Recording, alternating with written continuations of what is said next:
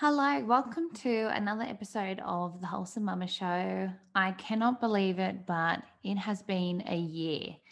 And probably by the time you're hearing this, it's been over a year, a year since the show launched, a year of podcasts, a year of me having conversation with you about motherhood, about wellness, about being really intentional with our life and our bodies and our home. And I just wanted to say thank you. Thank you so much for being here, for everyone who has listened, subscribed, left a review. It really means the world to me. For, for me, just starting this as a, we'll just see how it goes, a little bit of fun to actually getting messages about how these episodes are helping you and changing your life. I'm so, so grateful. So let's get into today's episode.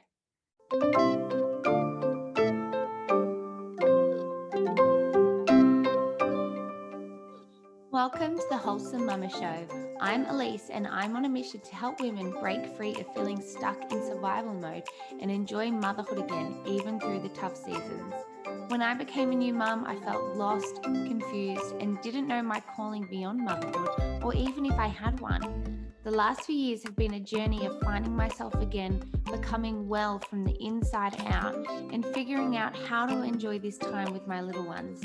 John 10:10 says that we are called to a full, abundant life, and I know that that includes us mothers. Join me here for conversations around living with intention, simplifying our homes, holistic health, including quitting the tox, how to really walk in faith in today's world, conscious parenting and marriage, and so much more. So, Mama, if you've been finding life stressful and overwhelming lately, I'm here for you and I'm so glad that you are here too. Let's take a moment, grab a cup of tea or a glass of bubbles, and let's get into today's episode.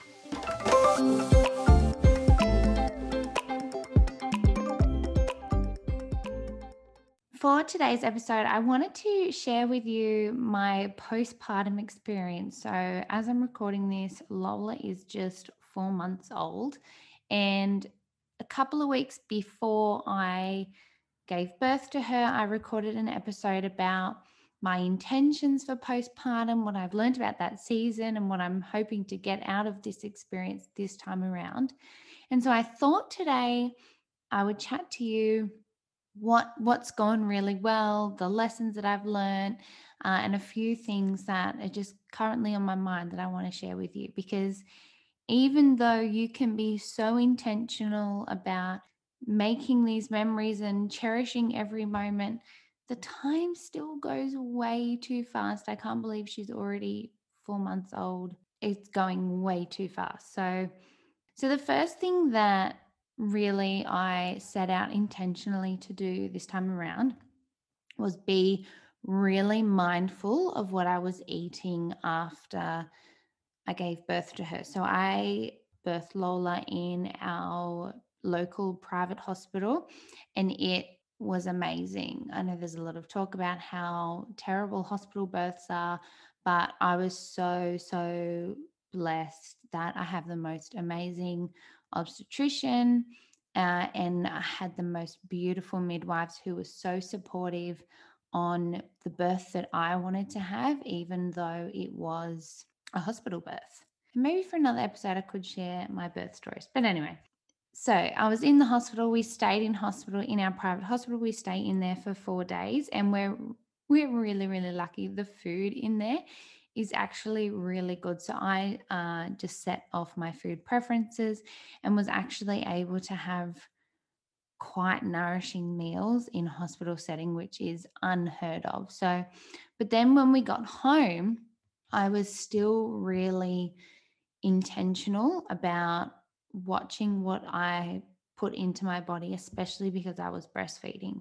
So even though she was born in summer, uh, I still really wanted those warm, easy to digest meals. So, soups and stews, mild curries, those kinds of things that were just soft and easy for my body to process.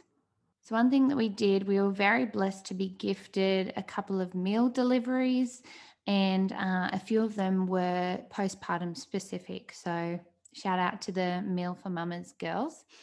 Incredible, absolutely beautiful food. So that was really good. And that was so handy because I didn't have to cook it. My husband went back to work quite quickly. So it was just so easy for us to have something on hand. We could just shove it on the stove, heat it up, and was ready to go. So that was incredible.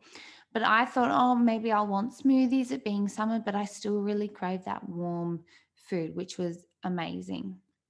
Then the next thing was listening to my body. So I really took the time to listen to my body and give my body what it needed. I think so much as mums, we focus so much on our baby, and rightfully so, but we can't do that at the expense of neglecting us because we are particularly breastfeeding and trying to get into the rhythm of breastfeeding. We need to take care of ourselves because we are already so depleted after we give birth. Um, and I'm actually listening to the postpartum depletion cure at the moment, which is incredible. So, really listening to our body and giving our body what it needs, whether that's food, whether that's rest, whether we want to go for a walk, whether we need to drink more water, things like that.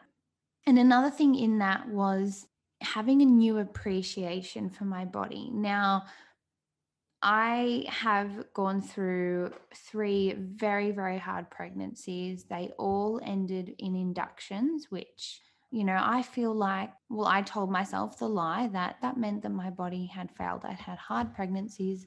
I couldn't go into labor. I went into early labor, but I couldn't get into established labor naturally uh, at any point. They all ended up being medically induced. And I'm grateful for the doctors who were able to take care of me that way. And then with breastfeeding, I wasn't able to.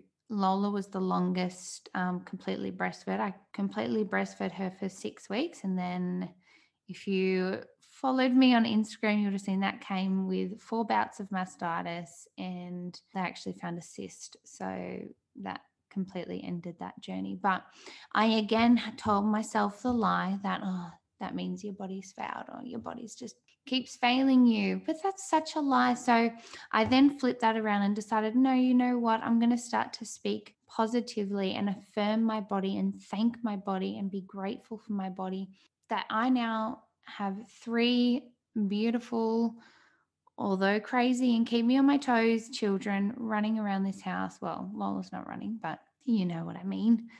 Here that my body has carried and I have birthed and yeah, so and having that new appreciation for my body has been so such a crucial thing that I've come out of this postpartum experience with.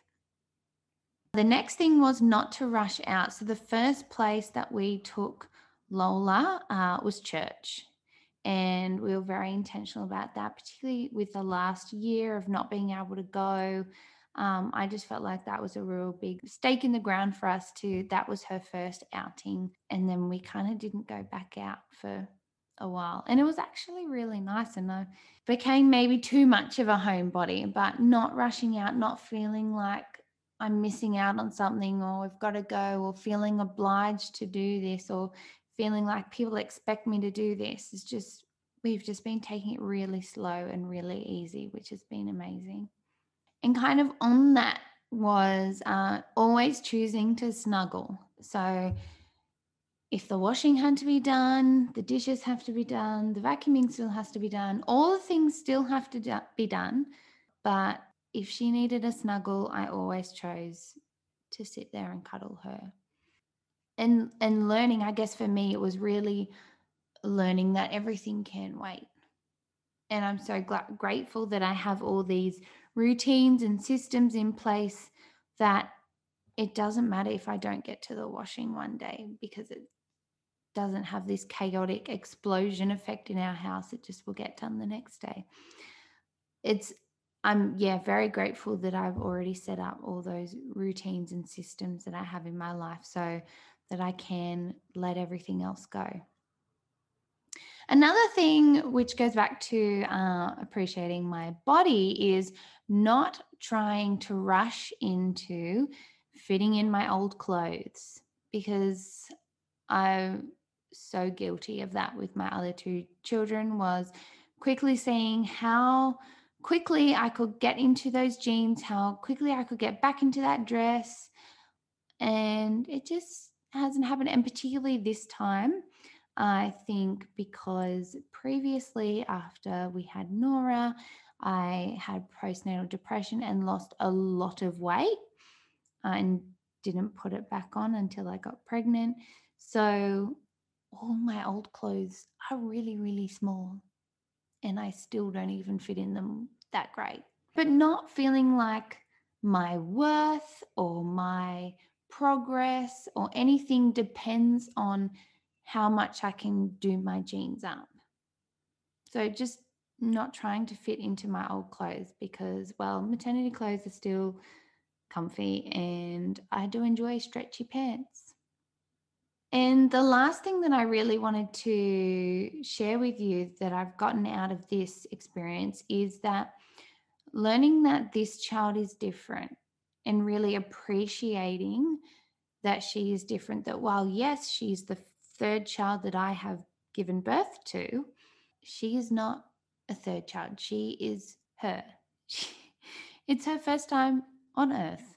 Uh, so really and appreciating that that she's not going to sleep like the others she's not going to feed like the others she's not going to develop at the exact same rate and do all the steps and everything at the same time that the others did.